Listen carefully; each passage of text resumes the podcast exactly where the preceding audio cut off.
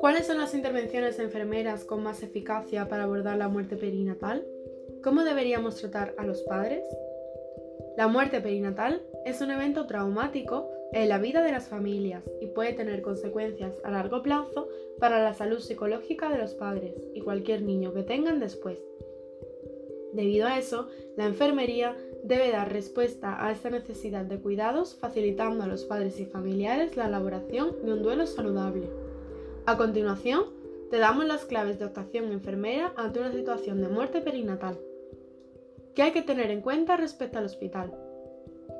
El hospital debe disponer de una política por escrito relativa al buen trato y debe ser conocida por todo el personal relacionado con la atención a las pérdidas perinatales. Se debe disponer de un protocolo específico de atención al parto de un feto muerto intraútero con una propuesta de plan de parto que debe encontrarse por escrito y a disposición general, por ejemplo, en la página web del hospital. La gestante puede estar acompañada por una persona de su confianza durante todo el proceso. Durante la estancia en el servicio de partos, el box de dilatación parto puerperio es individual y se señaliza por fuera con una tarjeta que simboliza la pérdida, para su fácil reconocimiento. Se debe procurar un ambiente tranquilo, íntimo y sosegado. Se dispondrá del tiempo necesario sin interrupciones para los padres.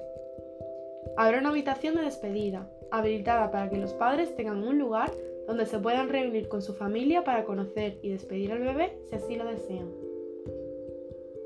En cuanto a la comunicación, es importante que el personal de enfermería posibilite y acoja las reacciones emocionales de los padres, dejar un tiempo a la pareja para que asimile lo que ha ocurrido y la gravedad de la situación. Fomentar una relación con los padres basada en la sensibilidad, la empatía, la confianza y el respeto. Prever mediante conversaciones abiertas la manera en que los padres quieran recibir y despedir a su bebé. Proporcionar cómo sobrellevar un duelo de manera saludable ofreciéndoles grupos de apoyo y ayuda psicológica en lo referente a la relación con el recién nacido. Hay que ofrecer a los padres la posibilidad de ver y abrazar a su pequeño, sacarle alguna fotografía, tener recuerdos y pasar tiempo con su bebé, respetando siempre la decisión que tomen. Si los padres expresan su deseo de ver al bebé, será recogido y acurrucado con cuidado en un arrullo de gasa, pudiendo retirar con delicadeza los restos del parto, como la sangre, el meconio, y entregarlo con ternura en los brazos de sus padres. Se debe presentar al recién nacido con naturalidad y respeto. Hablando suavemente al bebé, mostraremos a los padres el camino a seguir para conocer a su bebé si así lo desean. Aspectos a tener en cuenta.